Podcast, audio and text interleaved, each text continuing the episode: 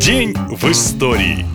3 августа 1492 года знаменитый мореплаватель Христофор Колумб отправился в свою первую экспедицию. Испанец искал самый короткий морской путь из Европы в Индию. Как мы знаем, экзотический индийский берег он так и не нашел. Это сегодня вы можете открыть любую карту в интернете и как на ладони увидеть абсолютно все континенты, каждую страну и даже самый маленький остров в океане. Тогда все обстояло иначе. Кроме того, что маршрут был неизвестным и опасным, стоили такие поездки очень дорого. Чтобы найти деньги на первую экспедицию, Колумба ушло 10 лет. Он пытался убедить правителей в том, что тот, кто первым найдет Индию, получит сказочные богатства, но мало кто в это верил. Однако Христофор буквально бредил своим путешествием и 3 августа все же отплыл. От Канарских островов он повернул на запад, пересек Атлантический океан и достиг острова острова Сан-Сальвадор в Багамском архипелаге. Там Колумб высадился 12 октября того же года. Сейчас этот день считается официальной датой открытия Америки, но Христофор был уверен, что находится у берегов Индии, поэтому жителей острова он назвал индейцами. Так название, данное по ошибке, и закрепилось за коренным населением Америки навсегда. Колумб еще четыре раза плавал к американским берегам, но так и не узнал, что открыл новую землю. По его представлениям, он побывал в окрестностях областях Китая, Японии и Индии. Только после его смерти другой открыватель Америго Веспуччи доказал, открытые Колумбом территории отнюдь не Азия, и новая земля получила его имя – Америка, а не Христофория или Колумбия, как это могло бы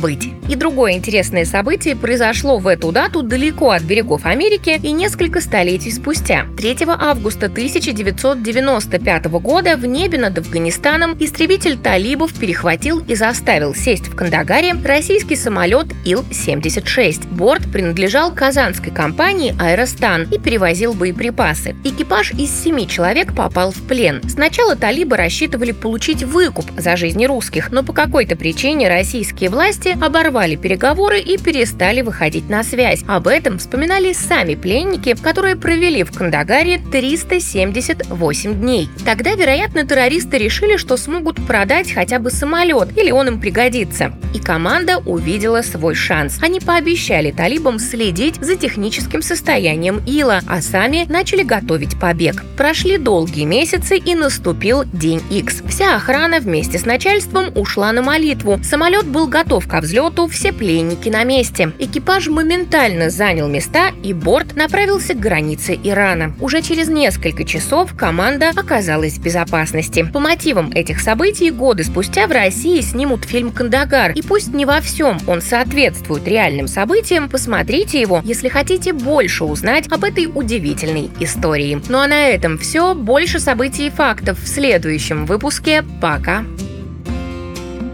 Наша лента. Коротко и ясно.